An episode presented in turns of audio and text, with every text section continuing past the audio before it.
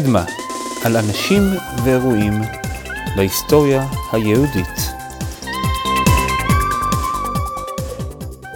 פרק 26 דון יצחק אברבנאל, חלק ב' שלום וברוכים הבאים לקדמה. אני נועם אשכולי. כבר שמעתם את החלק הראשון על דון יצחק אברבנאל? השארנו אותו בספרד, רגע לפני הגירוש של הקיץ של 1492. אנחנו יודעים איך זה נגמר. אבל למה? למה הגירוש הזה? למה מלכי ספרד מחליטים לשלוח מאות אלפי אנשים מהארץ שהייתה המולדת שלהם כמעט אלף שנים? אנשים שהיו חלק בלתי נפרד ממארג החיים, מהכלכלה, מהתרבות. ועד לפני רגע המלכים האלה, הם ידעו שהם צריכים את היהודים שלהם. אז מה גרם להם להחלטה הזאת? המסמך המקורי של הגירוש השתמר. שמתי צילום של הסוף שלו באתר. הנה כמה משפטים ממנו. ברשותכם, הפעם אני לא אקרא את זה בספרדית. דעו, ואתם חייבים לדעת, כי מכיוון שהודיעו לנו שבמלכויותינו היו כמה נוצרים רעים שהתייהדו ובגדו באמונתנו הקתולית הקדושה. הסיבה הגדולה לכך הייתה הקשר בין היהודים והנוצרים. בקורטס שהיה לנו ב-1480 ציוונו להפריד בין היהודים הנזכרים בכל הערים, הכפרים ומקומות היישוב מלכותנו ובעלותנו. ציווינו לתת להם את שכונות היהודים ומקומות נפרדים למען יחיו שם, מתוך תקווה שבהפרדה יתוקן. ועוד דאגנו ונתנו פקודה שלפיה תיעשה אינקוויזיציה במלכותנו ובעלויותינו. וכך, ואני מדלג, התגלה ברבים הנזק הגדול הנגרם ויוצא לנוצרים על ידי השתתפותם, מגעם ושיחתם שהייתה להם ויש להם עם היהודים. כיוון שמהם מוכח שהם משתדלים תמיד בכל הדרכים והאמצעים שברשותם להרוס ולהרחיק מאמונתנו הקתולית הקדושה את הנוצרים המאמינים.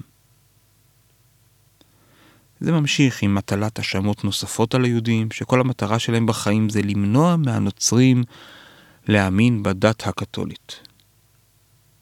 זה לא כתוב, אבל כנראה הם מתכוונים לנוצרים החדשים, המורנוס, הקונברטוס, היהודים שהם הם או הוריהם התנצרו, והם חוששים שאלו שנשארו ביהדותם כן ישפיעו על המתנצרים לחזור עוד ליהדות.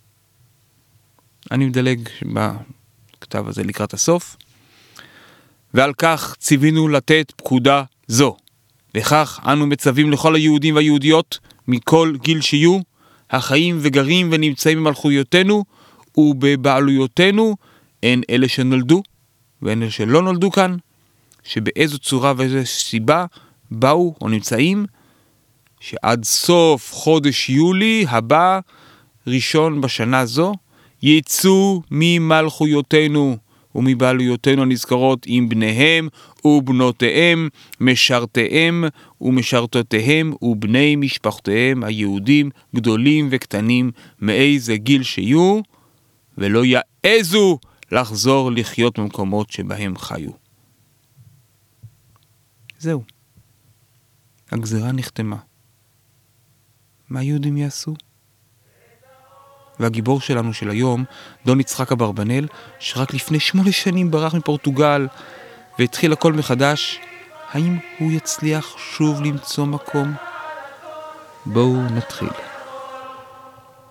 ועכשיו מתחילים את הכל מחדש, אי אפשר להפסיק. תן חלקנו, רציתי להיות שם ממש, חייב להספיק. זה קורה לי בבוקר. תאריך הגירוש הוא היום האחרון של יולי 1492, וזה יצא תשעה באב. כמה יהודים עזבו? וכמה יחליטו להתנצר ולהישאר? יש כל מיני הערכות עם פערים גדולים, אברבנאל עצמו יכתוב בהקדמה לספר מלכים, הערכה שלו.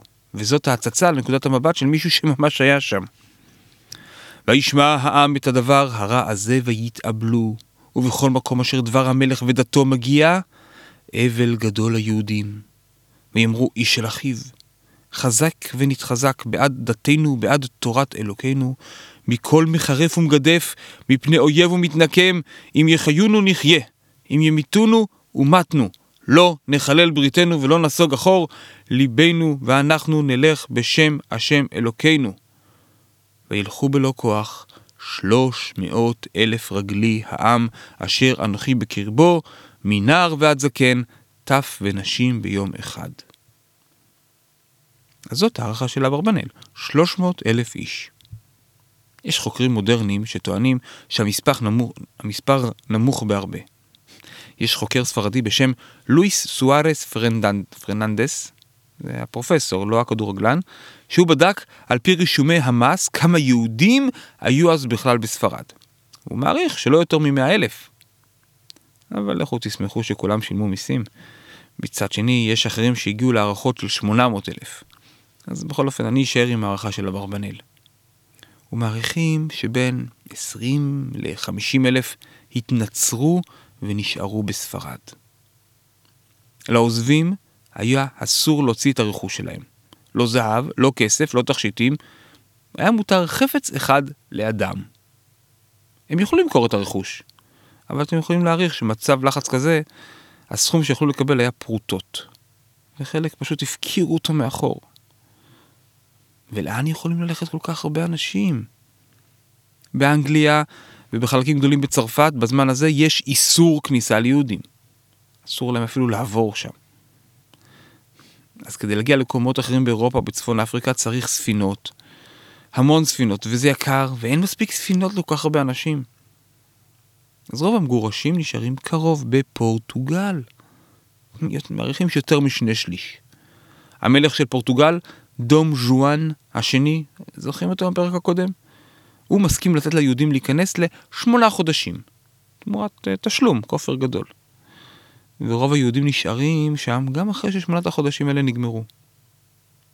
האסונות והגזרות ליהודים שעברו לפורטוגל, לצערנו לא נגמרו. תזכירו לי עוד רגע לחזור לזה. יהודי גרנדה הדרומית, שהייתה מוסלמית עד לפני רגע, הם רובם עברו לצפון אפריקה. יהודים ממקומות אחרים ניסו לצאת צפונה או מזרחה. חלק ניסו להגיע למדינה העות'מאנית. חלק ניסו לאיטליה. מי שיכול, מחפש ספינה שתסכים לקחת אותו ואת משפחתו. זה עלה הרבה כסף, וזה גם היה מאוד מסוכן. תקשיבו, תקשיבו לתיאור של אברבנאל, זה בהמשך של ההקדמה שלו לספר מלכים. מהם הלכו למלכות פורטוגל, ולמלכות נברה, הקרובים עליהם. והנה צרה וחשיכה ואפלה, מדודח, ומצאו צרות רבות ורעות. ומהם שמו בים דרך ונתיבה במים עזים, וגם יד השם הייתה בם להמם ולעבדם. כי רבים בני שוממה לעבדים ושפחות נמכרו בכל גלילות הגויים, ורבים טובעו בים סוף צללו כעופרת במים אדירים. יש תיאורים מזעזעים של מה שקרה ליהודים בדרך. מלכי ספינות שהסכימו לקחת יהודים תמורת כסף רב, באמצע הים אנסו ורצחו. אחרים נמכרו על ידם לעבדות. תחשבו, משפחות שלמות שחיו בשלווה יחסית, ופתאום כל עולמם חרב. הבית, המשפחה, הרכוש, החברה. לאן הולכים? האם יש מדינה שתסכים לקלוט אותם? האם הם ישרדו את הדרך הקשה? מי יסכים לקבל אותם? וגם אברבנאל עוזב עם המשפחה. בפעם השנייה הוא נאלץ לנדוד. אמרנו שרוב היהודים עברו לפורטוגל השכנה, התרבות קרובה, יחסית פשוט לעשות המסע. אבל, ברבנ... אבל אברבנאל הוא wanted, עם צו לעונש מוות נגדו שם. המעמד שלו אפשר לו להוציא יותר כסף מספרד מאשר יהודים אחרים. והוא מצליח לקנות מקום בספינה לאיטליה. גם אני אבחר דרכם דרך אונייה בלב ים, ואני בתוך הגולה, באתי עם כל ביתי, הבנים בניי והצאן צאני, פה העירה נפולי העוללה, אשר מלכיה מלכי חסד הם. השנה הזאת שנת גרים. גרים זה שנת רנ"ג, גימטריה, זה יוצא 1493. שנת גרים הייתם.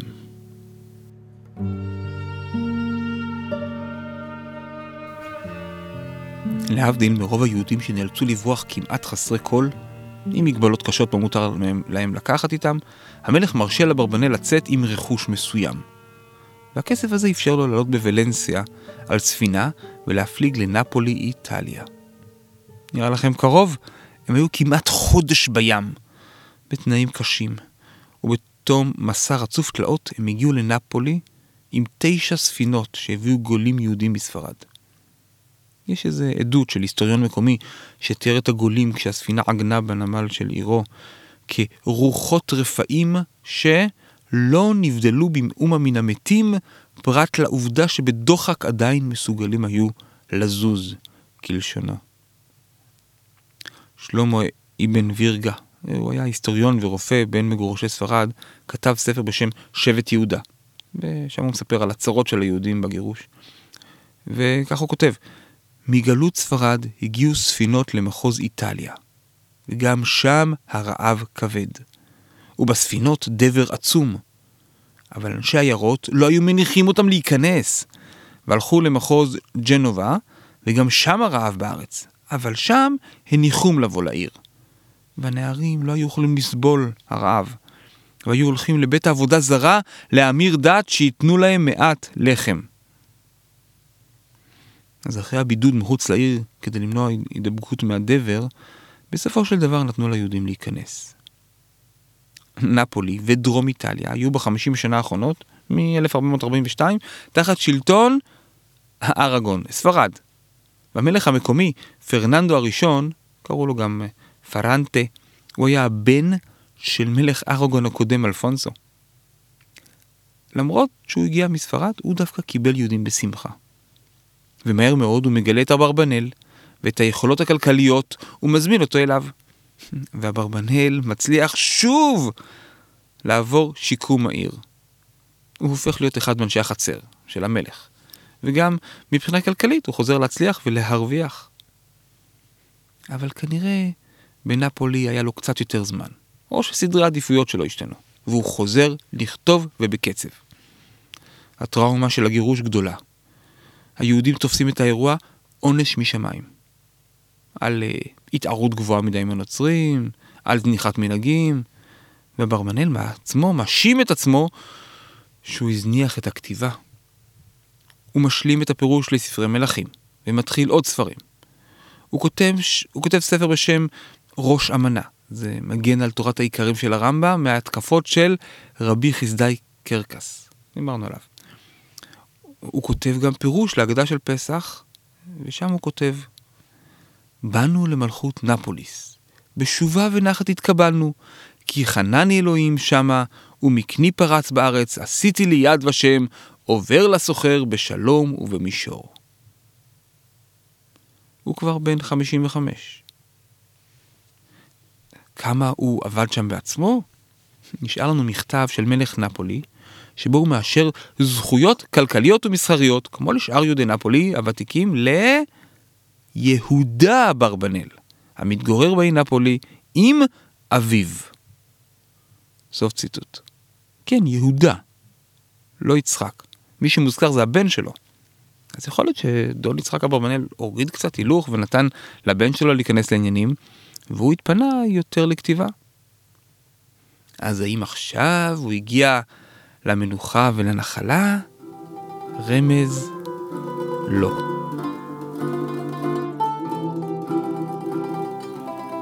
היום יש מדינה אחת, איטליה. אבל רוב ההיסטוריה הם היו מחולקים למדינות שונות. והמדינות האלו בכל אופן המרכזיות, ונציה, פירנצה, מילאנו, רומא, נפולי, היו במצב מתמיד של מאבקים, חשדנות, ולפעמים גם ממש מלחמות קשות. והמדינות האלו חיפשו לפעמים תמיכה ממעצמות אירופה של התקופה. צרפת, אה, קסטיליה ארגון, כלומר ספרד, אה, וגם מהאימפריה הרומית הקדושה, שזה האזור הצפוני של גרמניה והסביבה. על נפולי עצמה, זה דרום איטליה, האזור שאליו ברח אברבנאל, היו מאבקי שליטה לאורך השנים. והמלכים של מילאנו, בצפון איטליה, כרתו ברית עם הצרפתים כדי לנסות להשתלט על המקום.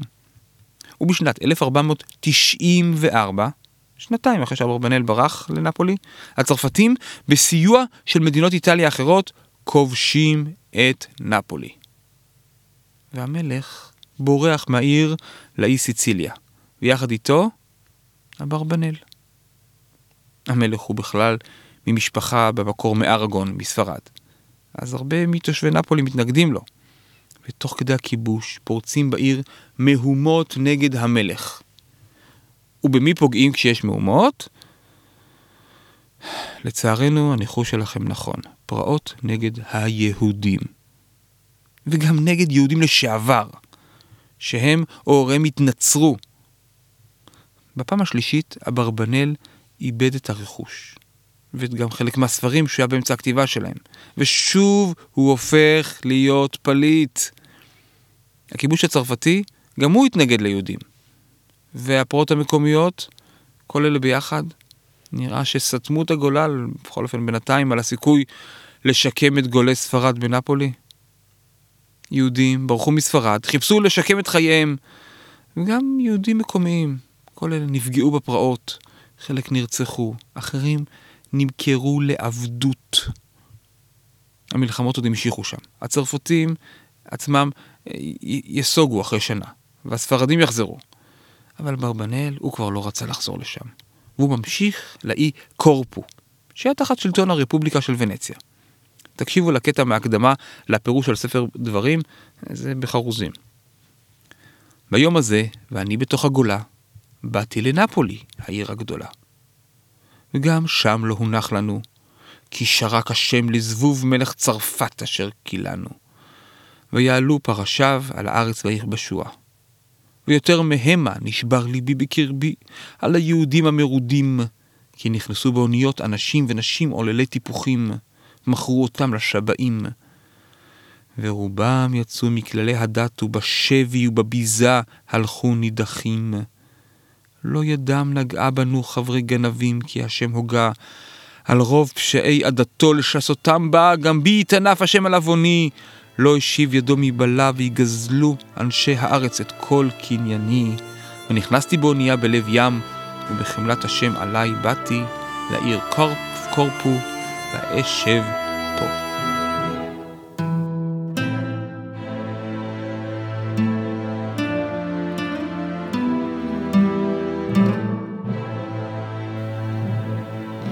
האי קורפו היה רק תחנה בדרך. הרבה ממגורשי ספרד המשיכו עוד מזרחה לאזור של האימפריה העות'מאנית. את הבן השלישי שלו, שמואל, הוא שולח לסלוניקי ללמוד שם בישיבה. כנראה בתוך תכנון שכל המשפחה תמשיך לשם. המגורשים היו עסוקים בעיקר בלשרוד. וברבנאל לא היה מאוד מרוצה ממה שהוא ראה. לבקשת הבן שמואל, זה שנסע לסלוניקי ללמוד, הוא כותב לו ביאור למסכת אבות. קוראים לספר נחלת אבות. ובין השאר הוא כותב בהקדמה לספר, שהיא מוקדשת לבן שמואל, על התופעות שהוא רואה. אחרי רואי בני עלייה בפתחי שערים לקמצים, מניחים חיי עולם שווים ורצים בחיי שעה כעבדים המתפרצים, והיו כל ימיהם עם חרוצים בממונם, ורווחתם אשר הם חפצים, בקובייה משחקים, ובשחוק וקלות ראש מתרוצצים. אברבנאל הרגיש שיש לו עוד עבודה חינוכית לעשות. ולמרות כל הקשיים והתלאות, הוא ממשיך מחדש בעבודת הכתיבה. את הפירוש לספרי דברים, ישעיה, תרי עשר. הוא כותב ספר בשם מעייני הישועה על ספר דניאל. הוא כותב פירוש להגדה של פסח שהזכרנו. הוא כותב פירוש על אגד... אגדתות מהגמרא והמדרשים בנושא משיח וגאולה. אבל זה רק ההתחלה. אחרי ארבע שנים בקורפו, הוא עובר לעיר הנמל מונופולי, לא קשור למשחק. בדרום מזרח איטליה. בדיוק נכבש, העיר נכבשה על ידי ונציה. התוכנית לעבור לאזור האימפריה העות'מאנית נדחתה. אברבנאל מצא ברפובליקת ונציה מקום ראוי להשתקע. הוא כבר בן 60, ויצירתיות הכתיבה שלה פורחת. הוא סיפר על אחד האירועים שעודד אותו להשלים את הפירוש לספר דברים. מסתבר שהוא כבר כתב את ההתחלה של הפירוש עוד בפורטוגל, עוד לפני יותר מ-20 שנה, והוא שלח עותק לא גמור לחבר שלו, רבי יחיאל מפיזה. אבל אתם זוכרים שהוא ברח מפורטוגל בלי כלום? אז הפירוש הלך לאיבוד. והנה, באתי לאי קורפו, והנה הקרא השם אלוקים לפניי מה שעשיתי בפירוש הספר הזה, ונפשי צהלה ושמחה החזיקה בו, ונשקה לו, ותאמר, אוסיפה נא בגודלו, והלא כהנה.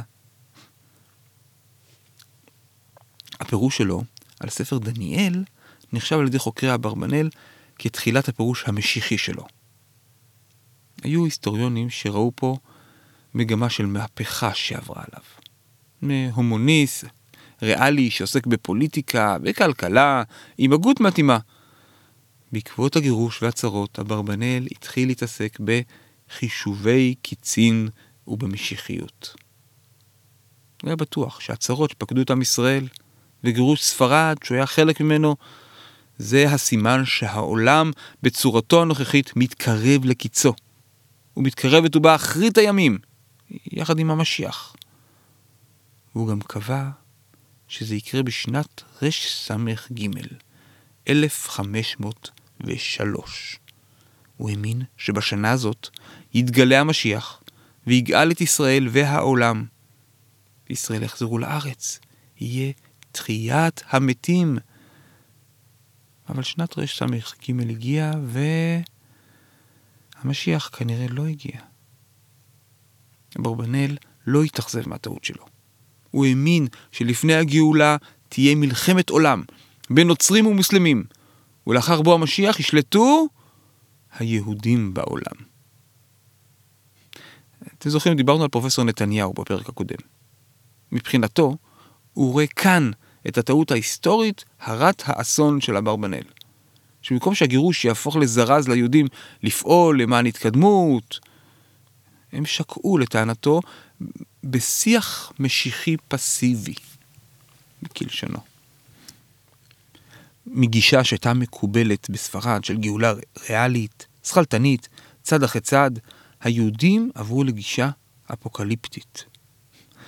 כשקוראים את נתניהו אי אפשר שלא להרגיש את האכזבה שלו מדון יצחק אברבנאל. והוא לא החוקר היחידי בגישה הזאת בין החוקרים. אבל צריך לשים לב לאירועים שברקע שלהם הדברים נכתבו. בשנים האלו המצב של היהודים בעולם רק החמיר. אתם זוכרים שרוב יהדות ספרד ברחה לפורטוגל? ביקשתי מכם שתזכירו לי. אז חמש שנים אחרי הגירוש, כפה מלך פורטוגל על כל היהודים להתנצר. כבר לא הייתה להם אפשרות או להתנצר או גירוש. עכשיו זה היה או להתנצר או מוות. והצהרות במקומות אחרים ממשיכים. מלכי ספרד כובשים מחדש את נפולי. פורצת מלחמה בת שלוש שנים בין ונציה לעות'מאנים. כל האירועים האלה השפיעו לרעה על מצב היהודים בכל העולם. על רקע כזה אפשר להבין רצון לשינוי מהותי, לא לחכות לשינוי, שיפורים אה, מדיניים, מקומיים, קוסמטיים. והספרים המשיחיים שלו נכתבים גם על רקע של כתיבה של נוצרים ומתנצרים עם פרשנות נוצרית לאגדות חז"ל. אברמנאל היה צריך לכתוב כדי להגן על היהדות של המגורשים שנאלצו להתמודד עם אתגרים קשים וחדשים. דווקא הניצחון הזה שהזכרנו של הספרדים בנפולי, בסופו של דבר אפשר ליהודים כן לחזור לשם. והבן שלו, יהודה, עובר לשם. חוזר, למעשה. הוא מתמנה לרופא אישי של אחד מהאצילים. יהודה ברבנאל התפרסם בעצמו כרב, משורר ופילוסוף חשוב. הספר המפורסם שלו נקרא שיחות על אהבה. וזה ספר פילוסופי שלא מסתיר את היהדות של המחבר, אבל בפירוש נכתב גם ללא יהודים. אמרנו כבר, תקופת הרנסאנס באיטליה. בהמשך עובר לשם גם הבן שמואל, והוא התפרסם כפטרון הגדול של הקהילה היהודית שם. כמו שאתם יכולים לתאר, לא פשוט לדון יצחק אברבנאל. המשפחה מתפזרת. הוא נאלץ לנדוד שוב ושוב. תרבויות שונות, שפות אחרות. בהקדמה שלו לפירוש להגדה לפסח הוא קצת כותב על התחושות הקשות, על הזקנה, על הבדידות, על תחושת הזרות. כי זקנתי מהיות לאיש. עזבני כוחי ואור עיניי, גם הם אין איתי. ליבי סחרחר, רע ומר.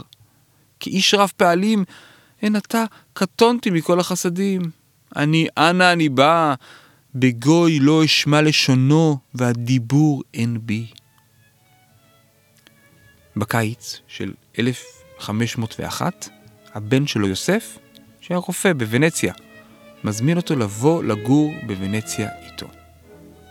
זהו, העיר על המים, הרפובליקה העצמאית שמתנהלת בלי מלכים ונסיכים, בצורה שברבנאל ראה כמו צורת השלטון האידיאלית. זאת התחנה האחרונה בנדודים.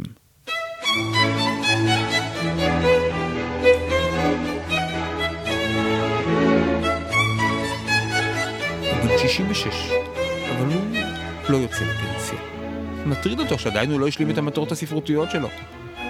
מספרי הנביאים האחרונים הוא הספיק רק את ישעיה ואת רעשר, ומהתורה רק את ספר דברים. אז הוא מסתער על המשימה. הוא משלים את הפירוש לכל חמשת חומשי התורה. ושנתיים אחרי זה יש גם פירוש לכל הנביאים. מהכתובים יש רק על ספר דניאל. בשנת 1505 יוצאים לאור בקושטא, ספרים שלו עם חידוש טכנולוגי של התקופה בדפוס. והוא גם חוזר לפעילות מדינית ומסחרית. יש פה סיפור מעניין, תקשיבו. גם בוונציה, למרבה הפתעתכם, לא אהבו יהודים. הופתעתם, נכון? ונציה הייתה מעצמה כלכלית בתקופה הזאת. בין השאר הם שלטו על דרך המסחר מהודו לאירופה. ובתור מעצמת מסחר הם היו צריכים בנקאים, והרבה מהם היו יהודים. אז הם הרשו לקבוצה קטנה מהם להיכנס לעיר למשך היום, בלבד. אבל שהייה קבועה, הם לא הרשו בכלל. הם, היהודים יכלו לגור ביבשה בעיר מסטרה, סמוכה. שמעתם על אה, וסקו די גמא? הוא היה ספן פורטוגלי, והוא גילה בשנת 1498 נתיב ימי חדש להודו, מסביב לאפריקה, דרך כיף התקווה הטובה. עד אז אף אחד לא העז לנסות את הדרך הזאת, והמעבר היה יבשתי בלבד. אה, מה הקשר אלינו? או, ונציה אמרנו, שלטה על הנתיב היבשתי מהודו. ועכשיו היה להם תחרות מפורטוגל. אז כדי לנסות להתגבר על האיום הם היו מוכנים לנסות כמעט כל דבר. ואפילו שיתוף פעולה יותר הדוק עם סוחרים יהודים. את הביוגרפיה הראשונה לאברבנאל חיברו עוד ב-1551. אז שם כותב המחבר, ברוך, חזיקתו, שדון יצחק אברבנאל הציע את שירותיו למועצת העשרה של ונציה. זה הממשלה ששלטה אז ברפובליקה. הוא הציע להם להיות מתווך בין ונציה לבין פורטוגל. או ליתר דיוק, לשלוח את האחיין שלו לפורטוגל בתור נציג ונציה, ולנסות להשיג איזה הסכם סחר בין המדינות. מצאו את הסיכום של הפגישה הזאת בארכיון של העיר ונציה. ושם כתוב בין השאר, כשהוא יחזור נקבל את מה שיציע לנו, ולא נסטה מתנאי ההסכם. ואם הדבר יקרה, לא יהיה דבר שימנע ממנו לקבל את הכרת התודה המקובלת מהמדינה שלנו. איך עברה המשימה של האחיין? אין לזה תיעוד, אבל אנחנו מעריכים שהמשימה לא הצליחה. לפורטוגלים כבר לא היה צורך בוונציאנים, ברגע שנתיב המסחר היה בידם. אבל בכל אופן, מאז, ונציה כן הרשתה לקבוצה של בנקאים וסוחרים יהודים להתיישב ממש בתוך העיר. בהתחלה זה היה עם מגבלה של עשר שנים, אבל זה היה מהלך. בסופו של דבר, זה הוביל להקמת הגטו היהודי המפורסם. יכול להיות, וכאן זה ספקולציה, שהייתה עוד מטרה לאברבנאל לשלוח את האחיין לפורטוגל. בזמן גירוש ספרד, הבן של דון יצחק אברבנאל, יהודה אברבנאל, זה שדיברנו עליו בתור פילוסוף ומשורר, הוא שלח את התינוק שלו גם לא קראו יצחק, יחד עם מטפלת לפורטוגל. הוא לא רוצה לקחת את התינוק בטלטולי הדרך, מי יודע לאן הם יגיעו. והתוכנית הייתה שברגע שהם יתמקמו, הוא ישלח ויביא אותו. בכל אופן, איכשהו מלך פורטוגל שמע, והוא חטף את התינוק והטביל אותו לנצרות. יהודה חיבר על זה שיר בשם תלונה על הזמן, ושמתי אותו באתר למעוניינים. ממליץ לקרוא. בזמן חיבור השיר הילד היה כבר בן 12, ואביו כבר די איבד תקווה עוד לראות אותו. אז אולי השליחות מחדש לפורטוגל הייתה גם לברר פרטים עליו?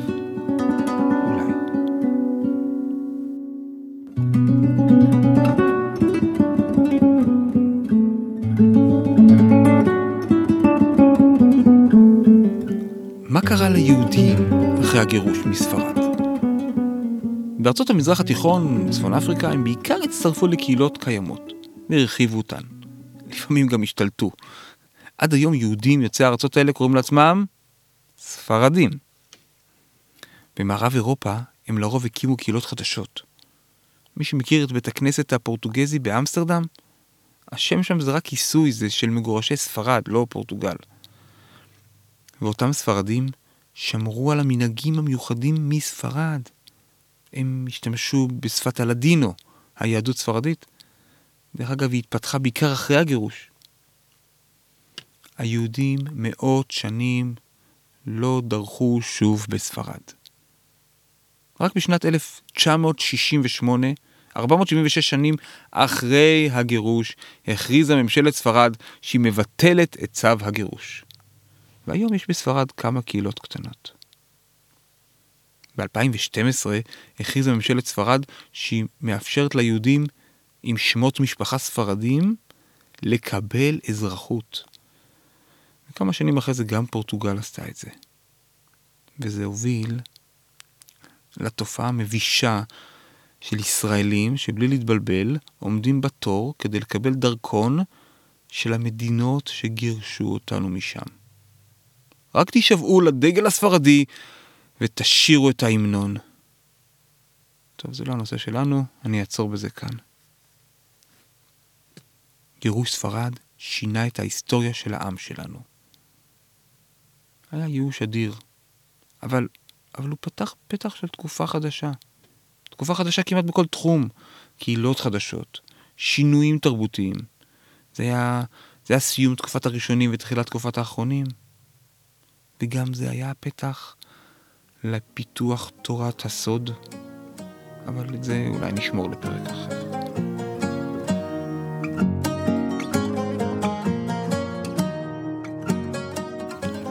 לא חיים פשוטים היו לדון יצחק אברבנאל. נדודים, פורטוגל, ספרד, נפולי, קורפו, אה, ונציה, כל פעם להתחיל מחדש. אני חושב שהתרשמתם שלא מדובר באדם שגרתי, תלמיד חכם, מלא כיסופים ומחשבה רוחנית מופשטת, וגם איש עסקים, חובק עולם, מדינאי מתוחכם. אחד מגדולי הדורות של העם שלנו. בגיל 71 הוא נפטר בוונציה. ולפי המסופר, לא רק כל יהודי ונציה השתתפו בהלוויה, אלא כל מנהיגי הרפובליקה נאספו להעניק לו את הכבוד האחרון. ולנו, לנו השאיר מורשת של ספרים, פירושים, שרבים מהם נשארו אקטואליים ורלוונטיים עד ימינו. ועד כאן להפעם. עוד פרטים, מקורות ואיורים תוכלו למצוא באתר הבית של הפודקאסט קדמה.xyz ויש גם דף בפייסבוק להערות והצעות, וגם קבוצה בטלגרם. אפשר למצוא אותנו בכל יישומון הסכתים, אפליקציית פודקאסטים, או בספוטיפיי. תודה שהאזנתם, מקווה שנהנתם. נשתמע בפרק הבא של קדמה. לבד